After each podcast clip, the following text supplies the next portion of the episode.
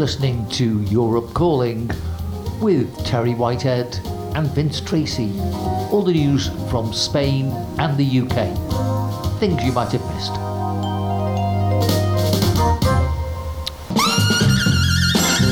Very good day to everybody. It's the 20th of January and it's been a bit nippy today. Nice down by the sea, but certainly a bit nippy. Going to get into the car, go about three quarters of an hour down in the direction of Benidorm, and then we'll meet up with Terry.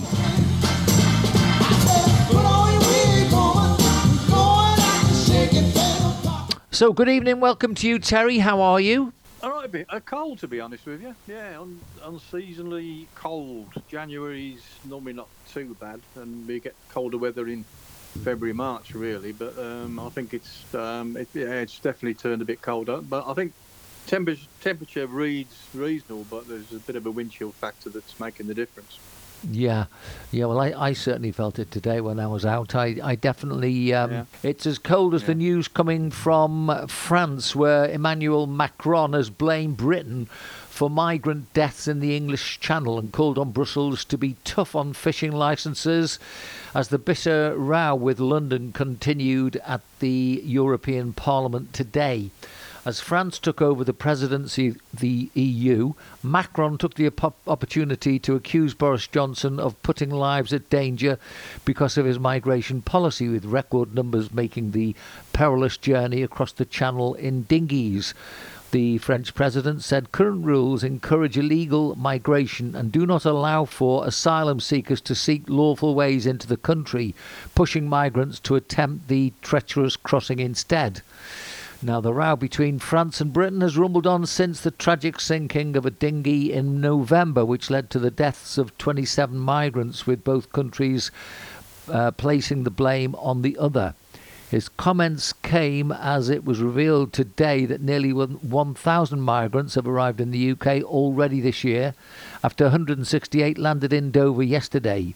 Macron, addressing Parliament in Strasbourg at the start of the six month presidency, also said the EU and the UK need to regain trust in each other in the post Brexit era, in a reference to the ongoing dispute over fishing licences. He said, We want to make certain that the agreements entered are um, respected when it comes to the rights of our fishermen or the Northern Ireland Protocol or vital discussions which have to be had in the future. Let's be clear, let's be tough when we say that the conditions of agreements entered into have to be respected. That's the way to remain friends. Okay, well, I think um, Macron has been waiting for this opportunity that you know uh, speaking from the presidency of the European Union um, you know that, that he feels that he's got even more clout now uh, to be as nasty as he possibly can uh, how do you see what those comments he's been making today The man's a useless waste of space. Uh, he really is. It, it, it saddens me to see across the world that the, the quality of so-called premiers of nations. I mean, Donald Trump leads the field on this one. Um, uh, that that are, are voted into positions of extreme and total power.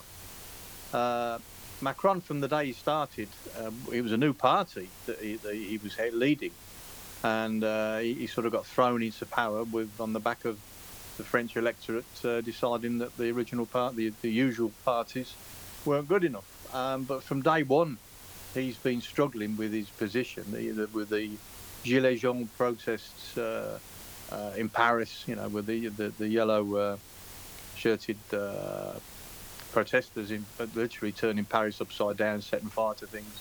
That went on and on and on and on.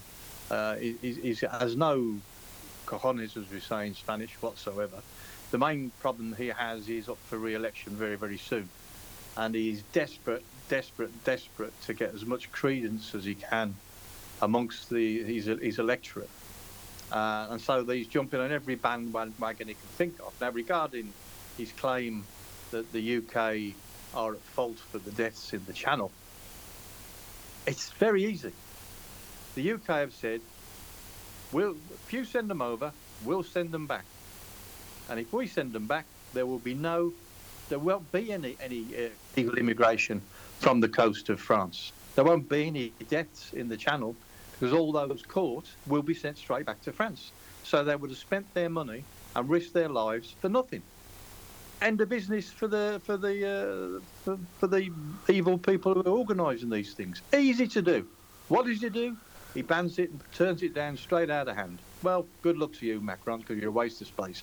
He, he just thrives on on uh, on aggravation and getting his keeping his name in the papers. And as you rightly said, with France uh, leading the, the EU presidency for the next six months, expect a lot more of this uh, uh, posturing from, from the pompous idiot. I think the other thing that uh, is not too pleasant when you look at it is you keep getting stories about the fact that Britain can give money to people that come illegally into the country. We hear t- tales of them being put up in hotels. Um, all this against a backdrop of the population being locked down, having to do this, having to do that. And yet, you do wonder whether or not the same is going to be applied to the new intake of weekly illegal immigrants. I mean, let's not beat around the bush. These are not economic migrants yeah. in the slightest, are they? No. No, no, no, they're, no, they're not. They're not refugees. There's obviously going to be a few refugees amongst them, but the bulk of them are of a certain age, um, with posh trainers, a smart iPhone, and the passport seems to have disappeared into the drink on the way across. The, the there's thousands upon thousands coming coming across there, uh, which obviously causes distress to the to the British social system uh, in having to uh, to look after these idiots, um, posturing idiots who, who, who, normally pass through seven or eight different countries to, to get to the to, to the coast of Calais and then risk their lives in a rubber dinghy to uh, to go to the UK um, where they know they're going to get fed and watered, housed, clothed, uh, regular money payments, everything you can think of. Uh, of course, what you expect they're going to do, of course they're going to do, is absolute Shangri-La. But you know, charity uh, should be should start at home, has to begin at home, and it's about time Britain sought something to do. There, there was um, talk. Priti Patel, the the Home Secretary, has been talking for a while now about transferring these immigrants to Rwanda or other such lovely resorts where they will be um, basically in concentration camps until they are processed. Um, and if and on processing, the bulk of them are going to be sent to wherever they they they well wherever they can go. If they haven't got a passport, I don't know where you're going to send them, so they can live in Rwanda. That'd be nice for them. Um, so bring that on. Uh, as soon as that happens, that will help deter. But but honestly, Vince, the simplest thing of all is a simple solution that Boris Johnson had. We will take them straight back to you and that will end the problem immediately. Absolutely immediately. It will end it. No more deaths in the channel, no more illegal immigrants, no more no more uh, uh, villains making fortunes out, out of out of out of misery. Um, and and then the, the, so the that's it. It, it. Do it. Get it done.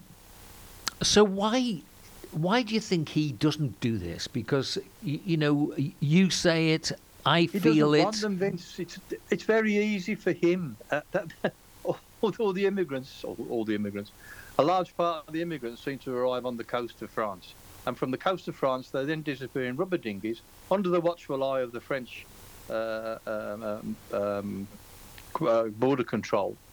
Who, who who communicate with the British border control and say once they've got about halfway, so there's some dinghies coming your way, you're on a bound to pick them up and save lives.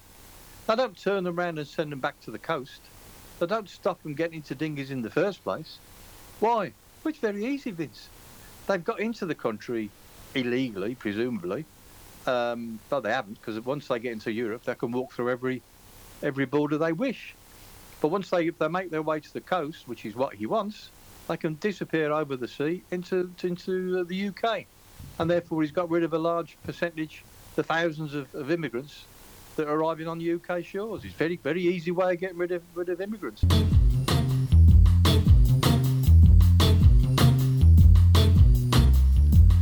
Okay, so we start off looking at a public debate raging in Spain over factory war farms following remarks made by the Consumer Affairs Minister Alberto Garzón that were published in The Guardian in late December.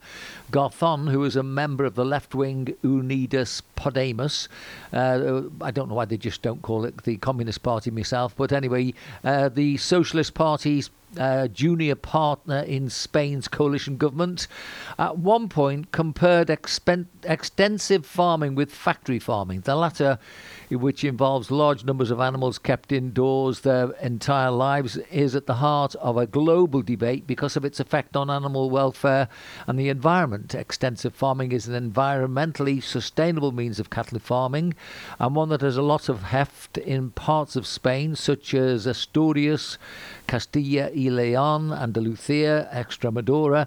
Uh, Garzón told the UK uh, paper that is uh, sustainable. Uh, why what isn't at all sustainable is these so-called mega farms. They find a village in a depopulated bit of Spain, put in 4,000 or 5,000 or 10,000 head of cattle. They pollute the soil, pollute the water, then they export this poor quality meat from these ill-treated animals. Since then, Garzón has been the target of fierce criticism in Spain, even from his socialist partners in government.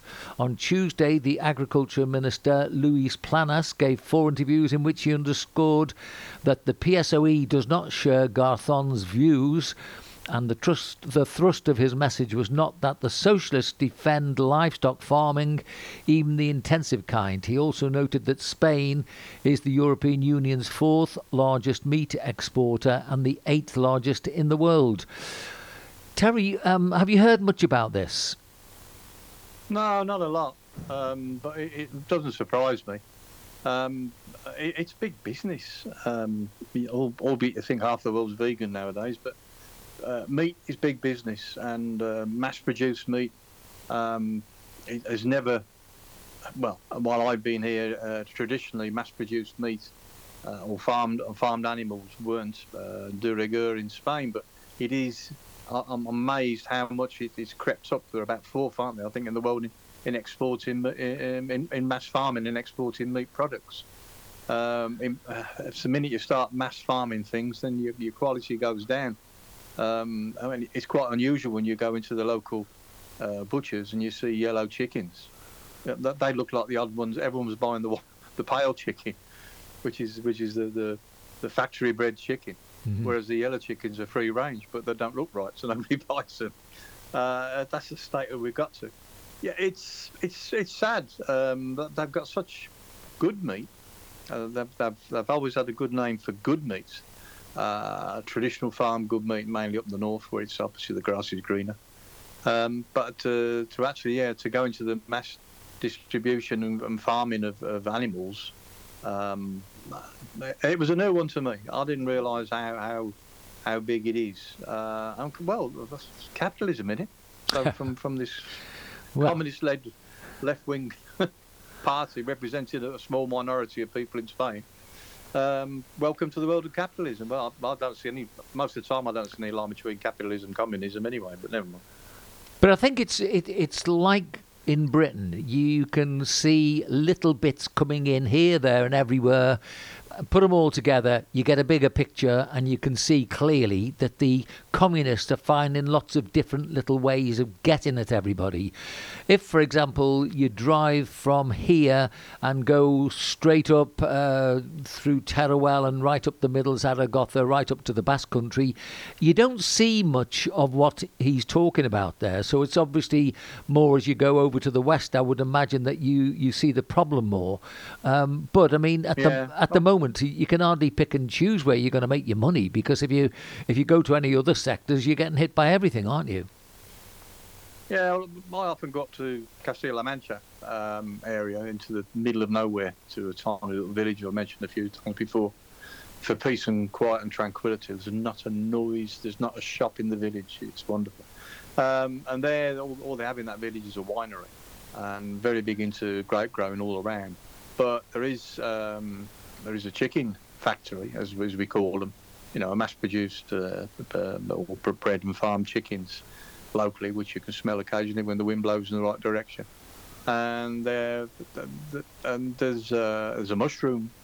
I don't know what you call them animals. Do you? There's a huge mushroom uh, growing uh, plant, which is very good. But other than that, you, I've not seen anything uh, in, in, driving around that part of the world. It's a lovely part of the world to drive around. It really is a, well worth visiting. Um, I haven't seen anything on, on that line in, in Castilla-La Mancha, that's for sure. Okay, uh, another aspect of Spain coming up next.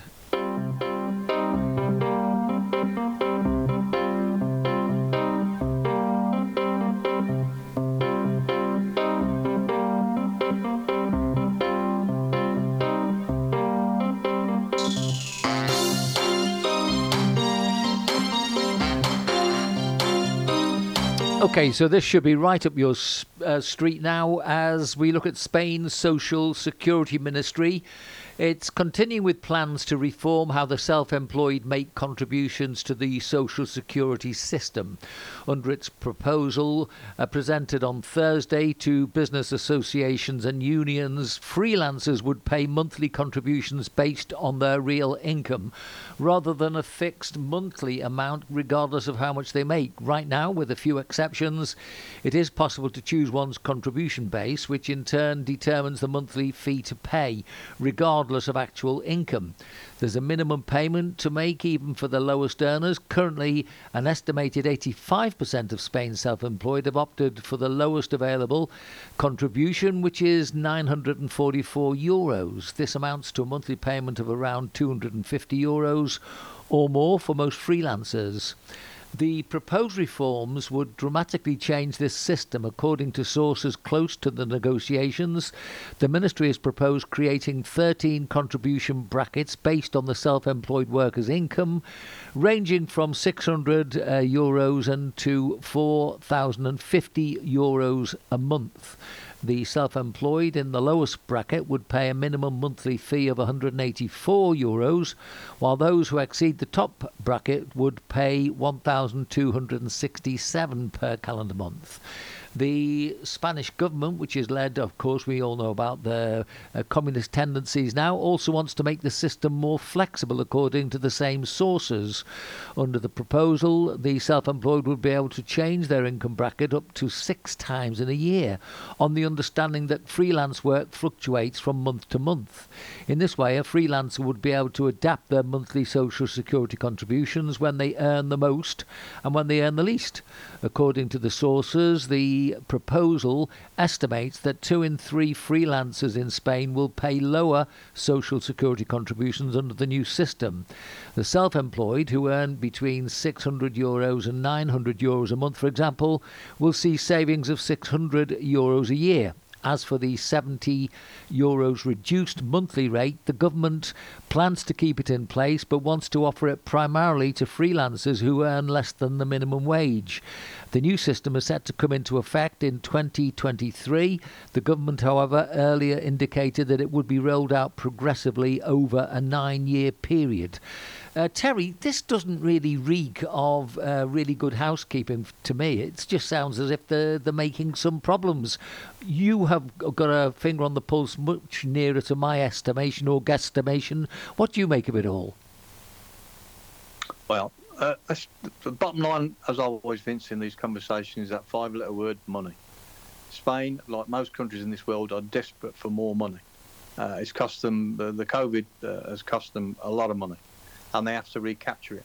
So, on the face of it, they are telling me that my um, my uh, self-employed payment I pay every month, which around here is uh, 200 I think it's 289, 290 euros a month.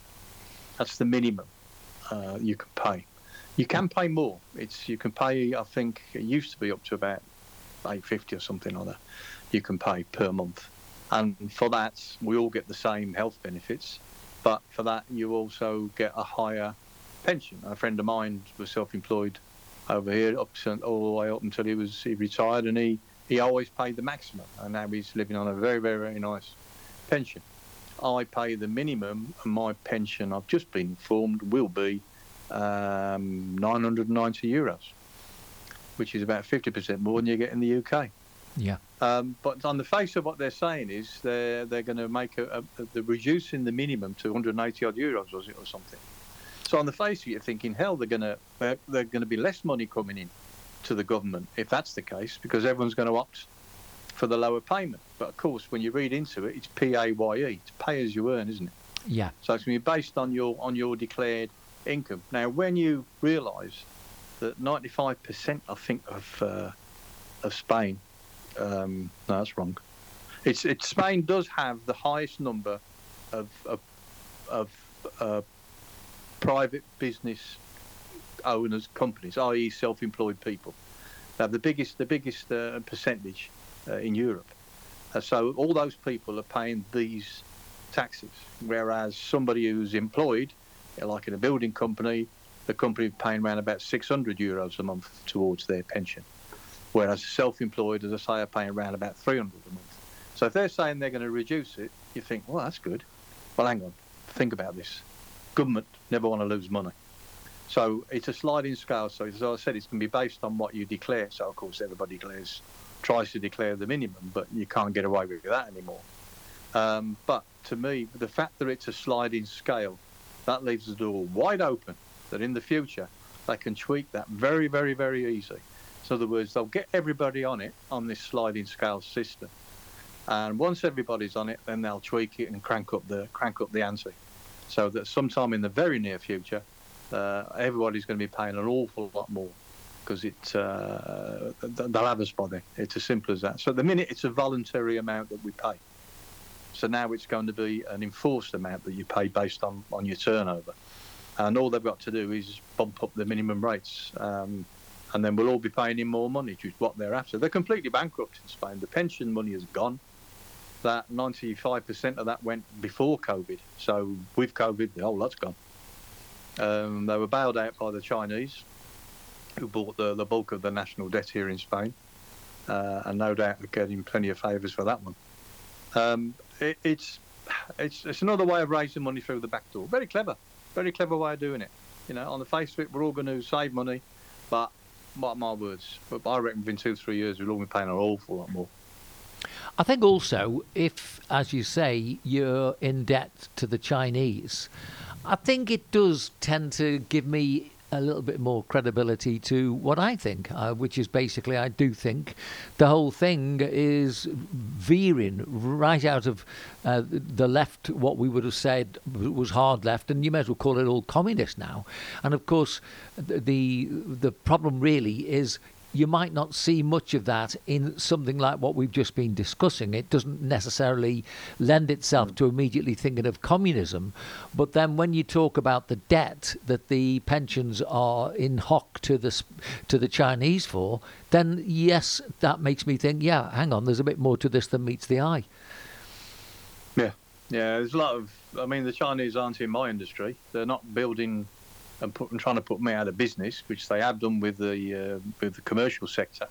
You, you, you, walk down the Avenida Mediterraneo in Benidorm, which is the, the massive long dual carriageway where it's just full of shops, and it's wall to wall Chinese businesses, wall to wall Chinese businesses. Uh, and then there's massive Chinese uh, sort of emporiums dotted all over the place, where you automatically tend to go to buy something cheap, because that's exactly what you're going to get: cheap in price and cheap in quality.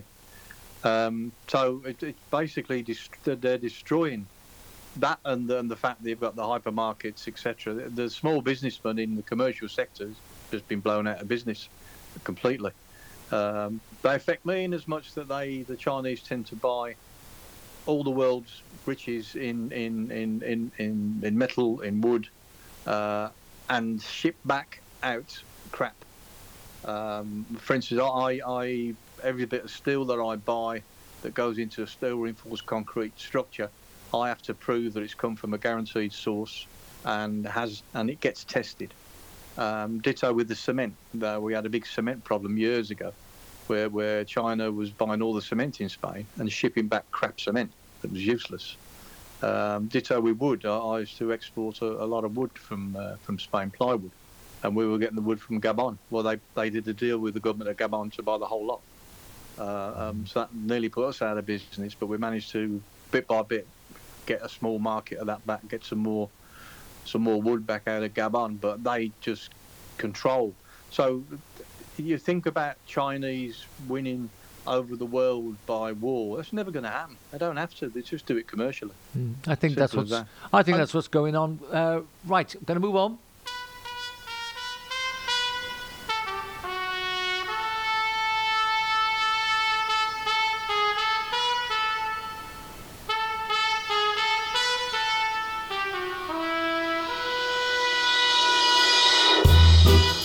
Okay, so the National Police now have issued a warning for a new hard to spot method used by burglars to check whether anyone's at home before entering houses. The National Police issued this warning on the social networks against a technique. Um, they uh, are being used, this particular technique, by burglars to determine which houses are empty in order to then enter and burgle them. The method involves the criminal placing an invisible silicon thread between the door frame and the door in order to see if someone lives there. The thread is difficult to detect because it is made of silicone or glue and is placed in places that are hard to spot. The National Police recommends looking carefully and calling immediately if spotted. The thread is placed and the uh, door frame, of course, and breaks if the door is open. This lets thieves know that there are people living in the residence. If they return and the thread is intact, it means that nobody is living there. At this point, they take the opportunity to enter and steal, and this is why the authorities recommend installing reinforced doors or doors that have a, at least two locks at different points. They also advise keeping an eye on the door, particularly if the residence is unoccupied for long periods of time. Okay, um, I would think we've seen this one before, but Yeah, I um, was going. I was going to say it's, it's a very old way of, uh, of of seeing if somebody's passed through a doorway, i.e., are they in? Um, but in, in apartment blocks, they've got to get into the block in the first place. Um, and a lot of people now, um, I have uh, electronic uh, surveillance.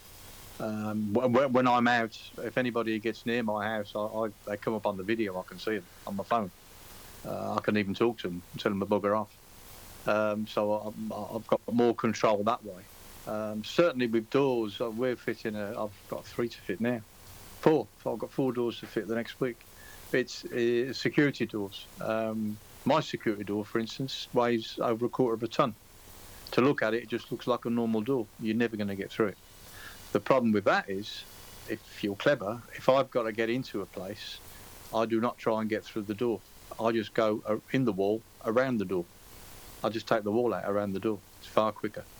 Um, but we have a system of fitting the door which makes it very much more difficult to, to get in that way. But traditionally, door frames in Spain uh, are, are, are put in place with, with six sets of cross nails, three each side of the door frame, uh, set at regular intervals where we all basically know where they are. And all I've got to do is open up the wall in six different places around the door frame, and that door and the frame, the whole lot, just comes out in my hands. So it's easy. Of course, that makes a noise if, if you like, but uh, so you can get into places. All you can do is make it more difficult. So we all have to live in prisons in this country, I'm afraid, in as much that I have to have bars on my windows, whether I want them or not.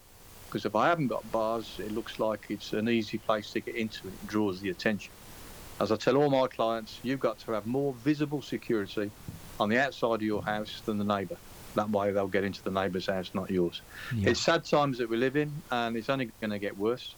Um, inflation being as high as it is, the poverty level, the number of people in poverty is going to increase. Um, so it's you know, and people have to live. You know, bless them. People break in to get something to eat. You know, that's one thing. But trouble is, most people break in just to make a messy house and steal what they can get, not necessarily to get something to eat. But uh, it's sad times that we live in, and I don't see it getting better for quite a while. Okay, we'll hop across the channel next.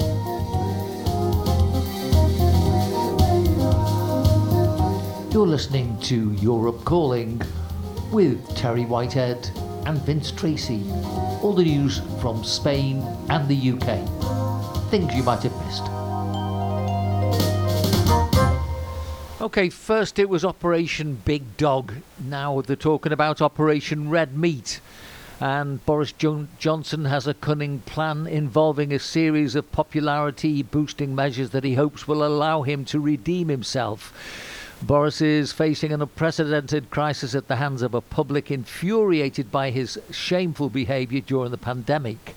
The revelation of various parties at number 10 Downing Street when the rest of the population was in lockdown has sparked outrage and calls for him to resign. In an attempt to redeem himself and retain his position, he's begun an operation in the hope it will pacify people.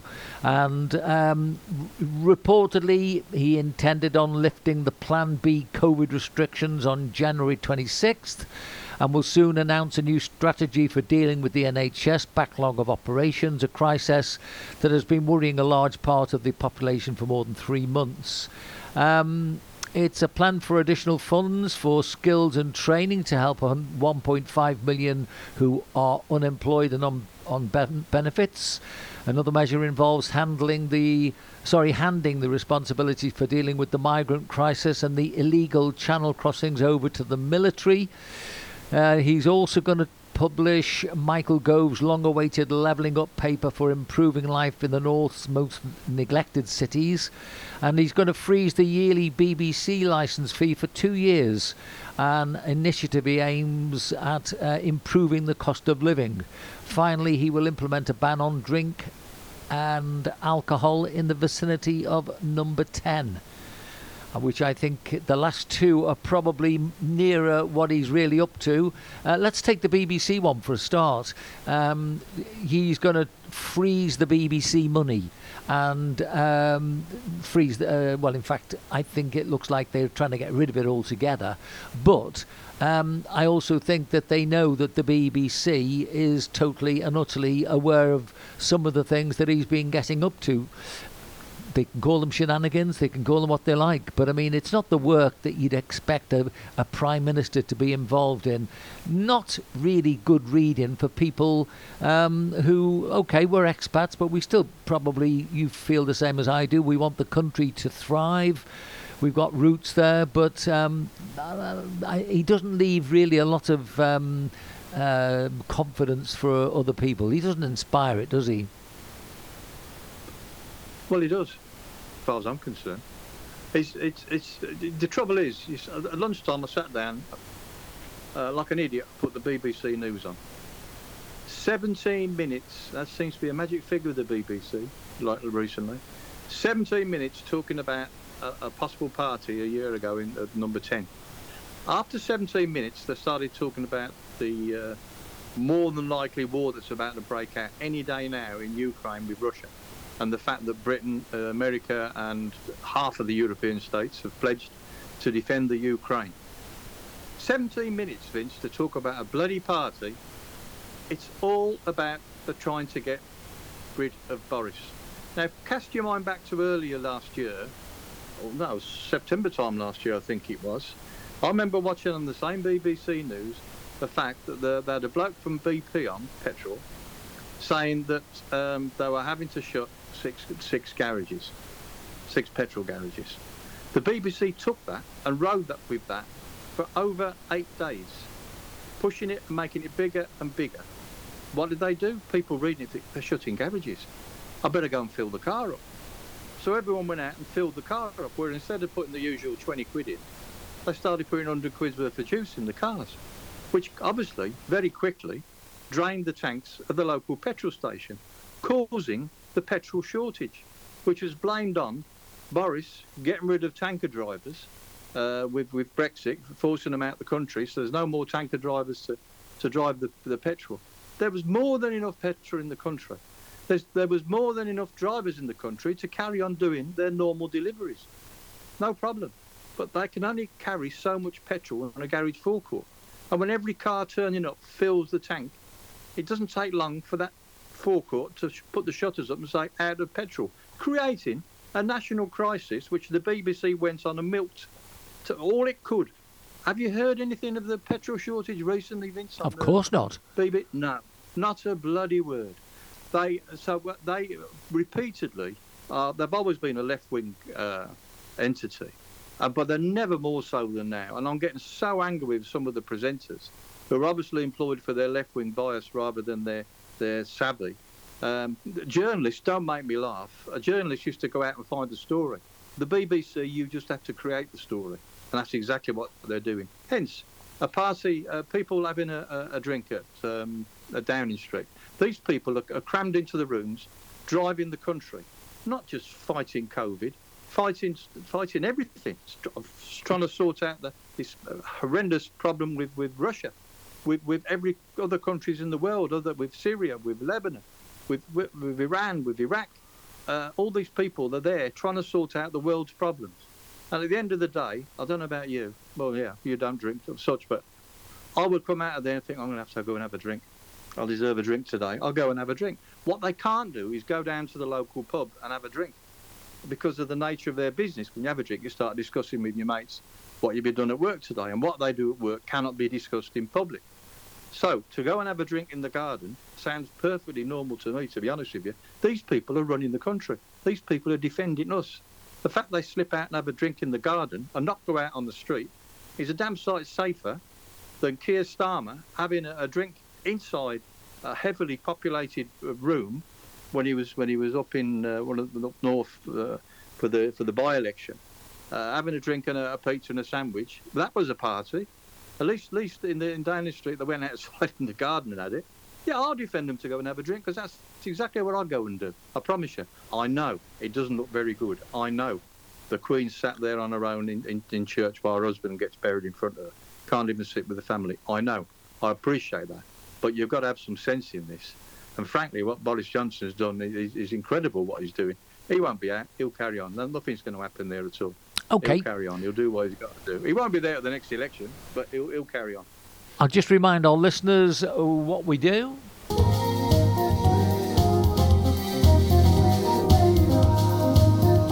You're listening to Europe Calling with Terry Whitehead and Vince Tracy. All the news from Spain and the UK. Things you might have missed. Now, um, I wasn't really looking for things to do with China because we have talked about this in the past, but I did spot this and I thought, well, I've got to, I've got to talk about it. MPs can expect MI5 warnings about Chinese spies trying to subvert Parliament.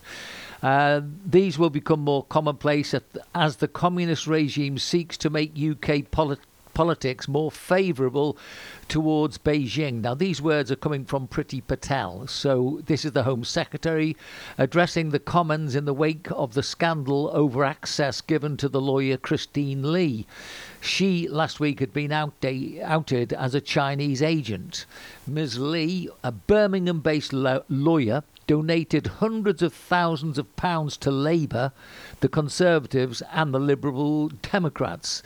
The alert from the security service said that a twice married mother of two, who lives in the affluent Birmingham suburb, uh, suburb of Coleshill, was knowingly engaged in political interference activities on behalf of the United Front Work Department of the Chinese Communist Party. No politicians are suspected of any criminality. Addressing the Commons, Ms. Patel said we can expect to see these kinds of alerts becoming more commonplace as a result of the work of our world class intelligence agencies who have adapted to counter these new and emerging threats, she added. In this case, the aim was to make the UK political landscape more favourable to the Chinese authorities' agenda and to challenge those who raise concerns about the Chinese authorities' activities on very pressing issues such as human rights.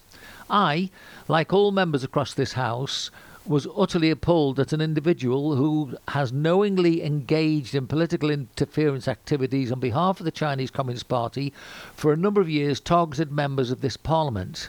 Ms. Lee is a former chief legal advisor to the Chinese embassy in London and a legal advisor to the Overseas Chinese Affairs Office.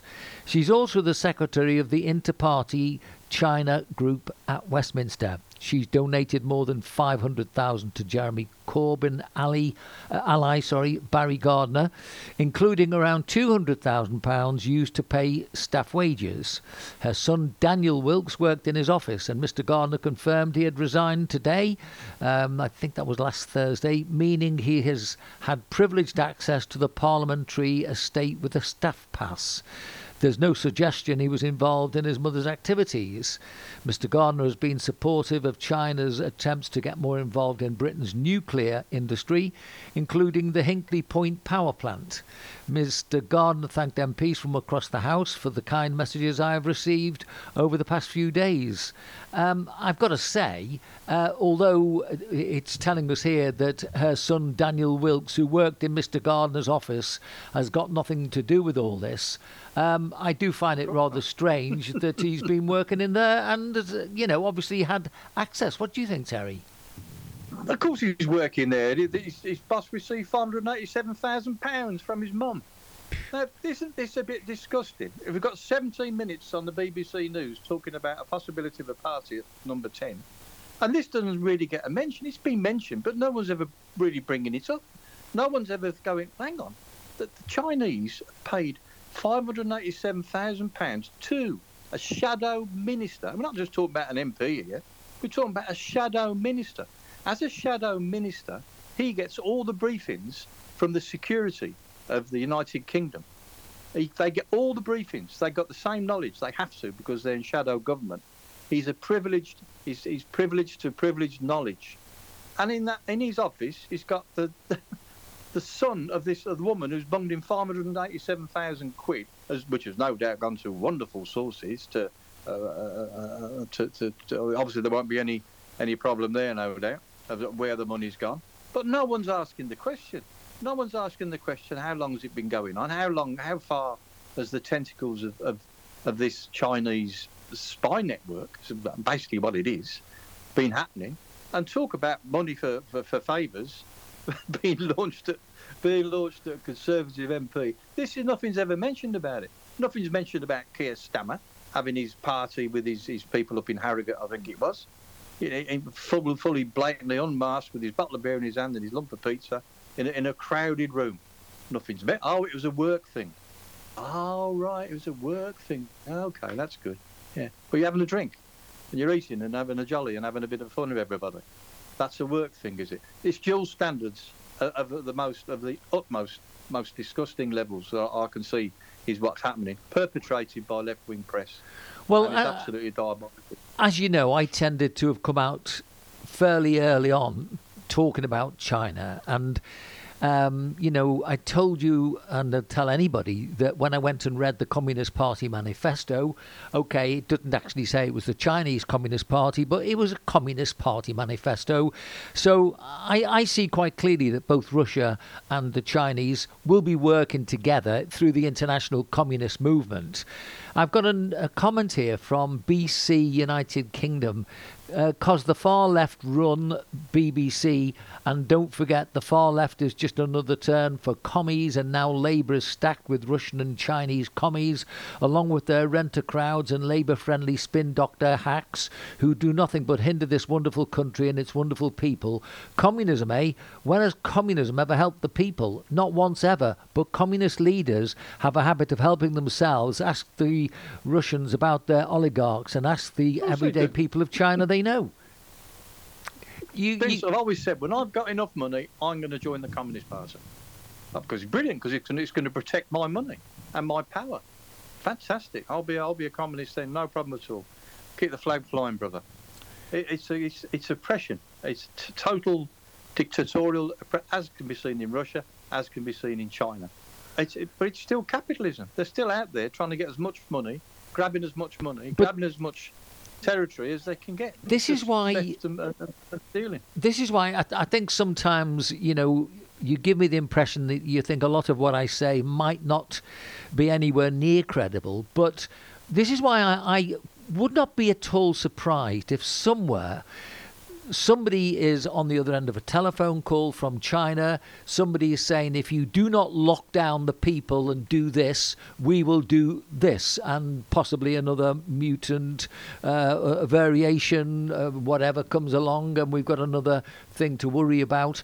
I mean, I do really believe that there's far more still going on that, than anybody can tell, and that really it's just horrible to think that you know we're all living a life. It's it's almost like we're our lives are are on hold at the moment, and um, you know much as I do I do have Chinese friends, um, I don't think they particularly might be um, involved in all of this. But having said that when you actually look at some of the things that uh, we've gone through, and suddenly, just before they've happened, all the Chinese restaurants, all the Chinese uh, shops have suddenly closed, you think to yourself, hang on, you know, why did they close? Nobody was ever to, able, able to give me an answer to this. Just before the first lockdown, all the Chinese places closed. I didn't notice that. Well, I certainly did, and I'll tell you why I did is because we had to go. Uh, well, I wanted to go for a meal to with two friends and and myself and Anne. Uh, we were going to look um, for somewhere to eat, and each of the places we were going to um, around Llanythea, each place had closed down. And um, when we were looking for the reason, nobody could, could give me the reason. There, there, wasn't a reason. There weren't even any notices explaining why they've closed down.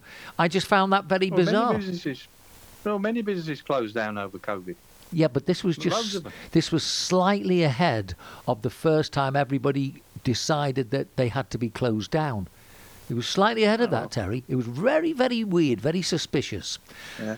Okay, I'm going to move well, on. The thing that I find, I find, thing that I find very strange, uh, which is sounds, bear with me, is uh, all the different soaps that you have in the UK, which now have such a, a completely disproportional amount of, of, of uh, coloured, uh, black, Asian characters throughout the cast.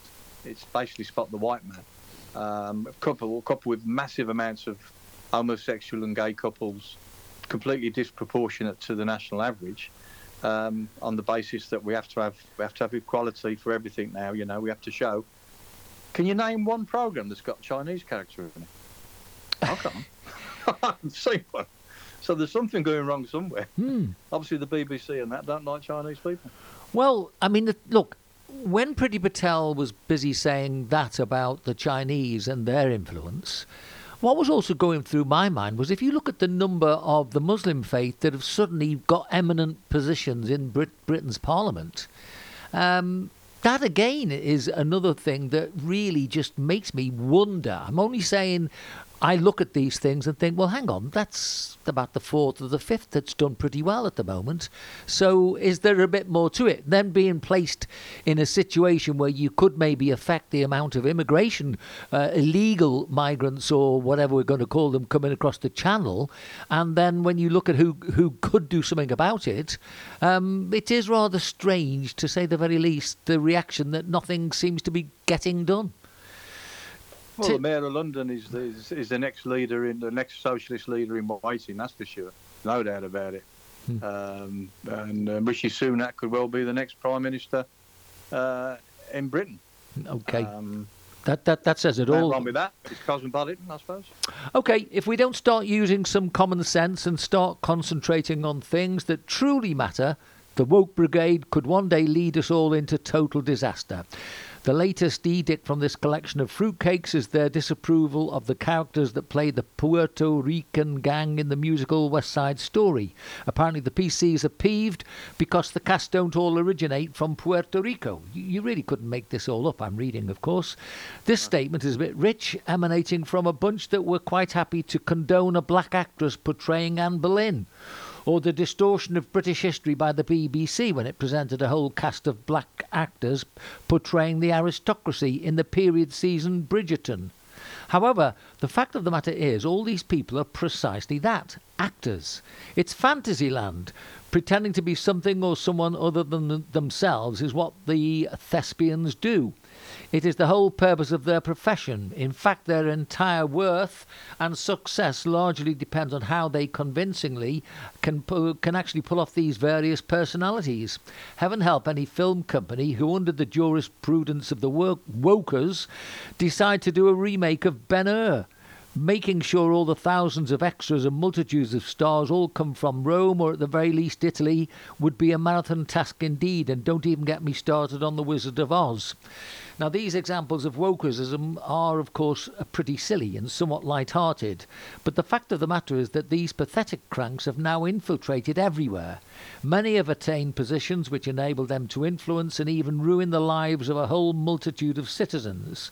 Their apparent unchecked ability to instigate loony left wing policies and continuing efforts to suppress the freedom of speech is the direct, direct result of a PC brainwashed British society having been made to feel thoroughly ashamed of a whole host of historical achievements and accomplishments indigenous white Brits, that's you and I, Terry, desperate to appease and reconcile their past evils, are allowing these nutcases to get away with actions and edicts that would have been laughed at a few years ago. And why do I consider them all so dangerous? Because of their completely irresponsible priorities, which we've put, put on. This has been our theme for the last couple of podcasts.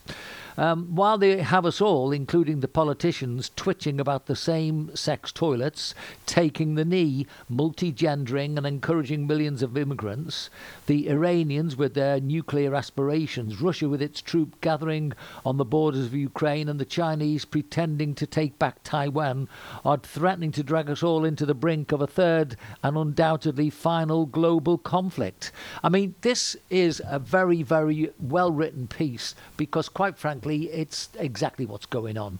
And if we, as the man uh, that wrote it says, if we don't stop wasting time and get rid of these politically correct jokers, we truly will become diversified. There will be bits of us mixed up everywhere. It doesn't look good. I agree, and it's that, that no, no, but they only they've only proliferated because we've allowed it to happen. All of us have allowed it to happen. None of us, we all moan about it, but none of us has got off our backsides and confronted them. Well, I think meanwhile they're organised. I think this you is see, how national so- this is how national socialism started before the Second World War. This is how Hitler, a little corporal, came to power and nearly took over the world by by using the apathy of people. Obviously, it turned then into an awful lot of violence. But his original foothold was having meetings and, and, and getting people elected in large numbers be, but worked on people's apathy to actually attend a meeting and, and, and have a vote. And it's because of that, and we all don't give a monkeys. I mean, how many people actually vote? You know, everyone says, well, we've got to fight for democracy and we send our troops to war to fight for democracy, and then you get a 60% turnout in the general elections. What's that tell you? That Well- the country don't deserve don't deserve democracy. But until somebody's strong enough to stand up to these, and there's only one person that can do it, as far as I can see, and that's the bloke who's in power at the minute in Britain. He's the only one because certainly won't get anything out of Keir Starmer or anybody else. Um, uh, th- th- they won't be doing anything about it, but he can. But he's, he's trying to do something the- now the by, by organising. the problem really well- is who is totally immersed in what. Now, if you want to go through the origins of uh, the United Kingdom becoming a multicultural society, the person to blame there is Margaret Thatcher, a Tory. Which, you know, you and I both grew up probably with a sneaking admiration for the fact that she stood up to all the men and all the nonsense that was going on. Uh, and yet, when we think about it, and we look at the likes of Ronald Reagan, I mean, realistically, a film star and um, the first female prime minister in the UK, they really have made us feel as if there's nothing for us at the moment. What? Why is that, Vince? Okay, I suppose what it is really, Terry, is when you look at uh, what you said a few minutes ago, when I look at the TV advertising in particular, this last couple of months, it's been really weird. It's as almost as if the whole of Britain have had a big, big change in the makeup of society. Things that I was led to believe were important, you know, as a teacher when we were doing our courses to train to be a teacher, things we were told, they seem to have not been the things that they now seem to think are okay. It's almost like I feel I've wasted maybe the best part of 10 years of my life. And, you know, as I say, the other thing that was so evident in the last couple of I'd say maybe two months, is the way all the advertising has suddenly changed to change the whole of the British people to a, a, race of black people, which I don't have a problem with black people at all. It's just basically again we're losing the the sense of balance. I don't. Have you noticed it with the adverts, for example? Oh God, yes. Oh, I quite agree. Listen, I, I have no problem. I'm not racist. It might sound that way, but I'm, I'm if if the predominant uh, people on TV were Manchester United supporters, and vocally so, I will be upset about it. Doesn't mean to say that I, I hate I hate the Man United. I, hate the fact that diversity has been has been um, robbed, and and they're, they're, on the back of diversity, they're creating their own exclusivity. It's becoming it's becoming racist in in another manner in as much as you say, you, any advert you flick on now, uh, you can't use, you cannot use the term multicultural. You can because it is, but as a reflection of British society, it isn't. If if if if seven percent, I think, of, of British society is coloured, then then surely seven percent of all adverts, television programs, soaps, films, seven percent would be a, a, reasonable reflection, unless you're talking about a, a, a black society um, film or play or whatever, this that. But you can't, you couldn't possibly have a white society play without having coloured people in it. I, I, don't. I know I should say people of colour, but bear with me, it's never going to happen. Yeah. You can't have you, you can't have coloured, you can't not have coloured people in everything. And add to that, of course, then you've got the, the gay lesbian fraternity. Every every, I mean, how many gay lesbians there are in Coronation Street and Emmerdale and got EastEnders and all the other different ones, as a proportion of society in general, it's completely wrong. You know, and it appears to get on this world, you've got to be gay, have one leg shorter than the other, uh, and ideally be coloured. And but, then you've but got I think, a chance of getting on somewhere. I think this is what I was trying to get across because, um, by all means, uh, if, for example, we wanted to get a, a BBC job, um, you know, disappointment came. I mean, I wrote reams and reams of letters to try and get back into a situation which I would like to have been in. So it's not really just a bit of uh, jealousy or anything. It's just basically, I mean, like everybody else, I've got favourite black actors, I've got favourite black uh, black singers, stacks of favourite mm. black singers. Black footballers got some favourite black footballers. You know, I, I don't even really enjoy saying the word black because. I don't think of me being white and another person being black. I don't think like that, Terry. And yet, this yeah. seems to be something that's being hammered through the uh, social media, through the um, th- through the likes of the adverts, through the likes of the soap operas. They're making something happen which should never ever be happening. That's what I really was trying to say. Well, yeah, well, that's well, isn't that exactly what's happening in society? Isn't that exactly what's happening with the BBC? They create news. They're not. They're not broadcasters of news and enlighteners of news events as was seen today on the two o'clock lunch news, when it took 17 minutes to mention the word Ukraine and, and the imminent attack of the Russian troops. 17 minutes. But they were talking about news that they create. And ditto when I said before about the, the, the petrol crisis. The BBC created it, as was proven it was created. They well, look, created it. It didn't just, the petrol crisis just didn't disappear on its own. The only reason why it disappeared is everybody had filled the tanks. So yeah. they had no reason to go to the garages anymore. You know. Okay. It's it's it's it's it's a, it's it's media driving society. Yeah, I I do agree. By the way. Um, we'll finish with a lighter note, uh, which is very difficult to find, but Ireland has announced a four day St. Patrick's Day weekend this year as a thank you to the nation for sacrifices made during the COVID pandemic. Politicians have announced a new public holiday that will take place this year on March the 18th, the day after St. Patrick's Day, meaning workers will be off from Thursday until Sunday. The holiday then will be made permanent but will fall on St. Bridget's Day February the 1st in future years. Ministers have also signed off on a tax free £800 bonus that will be paid to frontline healthcare workers to thank them for the service. The money will be paid to all workers, ambulance staff, student nurses, and Defence Force members who were drafted in to assist with the vaccination rollout. So if you want your Guinness, I think you'll find there's a lot of it about around the 17th of March this year. There certainly will be. There certainly will be. Listen, what has to be addressed in the UK imminently is the, the, the state of the NHS. A, the management of it, in inverted commas, bad, close commas, and the fact that there aren't enough staff.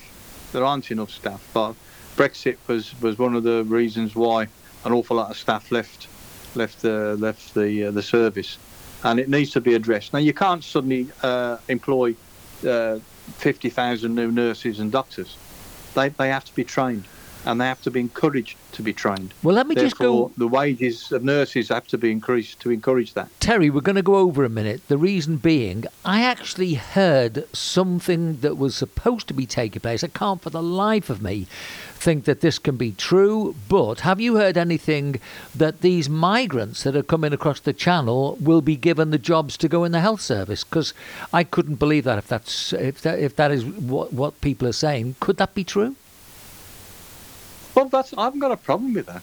I mean, the, the, the government said when they pulled the shutters down with Brexit, i.e., if you're not legally, uh, uh, if you haven't got a legal right to remain in the country, you have to leave. Fair enough. That happened here in Spain the same. Brits had to get out of Spain. Um, but they do have the fact that the, the ability to bring in trades as they need them. Now, well, I don't. I don't have. This a, is a trade that's needed. I don't have any problem with the fact that it's needed, but I'm just thinking most of those people coming across the channel seem to not have any papers. Um, the way we've had donkey's years of people telling us to get in the National Health Service or the, the civil service or the teaching u- unions or anything like that, we have to be well, well and truly qualified if you've heard anything, well, I, they, they, haven't got any papers because they throw over the side of a dinghy halfway across the channel. The, the reason why they haven't got any papers is they, so they can't be returned back to their inverted commas their country. Um, that's why they haven't got any papers. So it's, it's uh, well, I suppose they could always say, "Oh, I remember, I remember what country I'm from now." Hmm. Um, and my listen, qualification. Don't care. If if if they're qualified, if they're qualified um, physicians and nurses, give them a job. I haven't got a problem with that. It's the punches I've got a problem. It's the ones that leech on society. Uh, okay, Terry, I uh, think we could go for another hour on that particular topic, but uh, once again, time's beaten us, and um, we look forward to next week. Yeah, yeah, Thank, okay, lovely. Look thanks, Terry. Bye. Bye.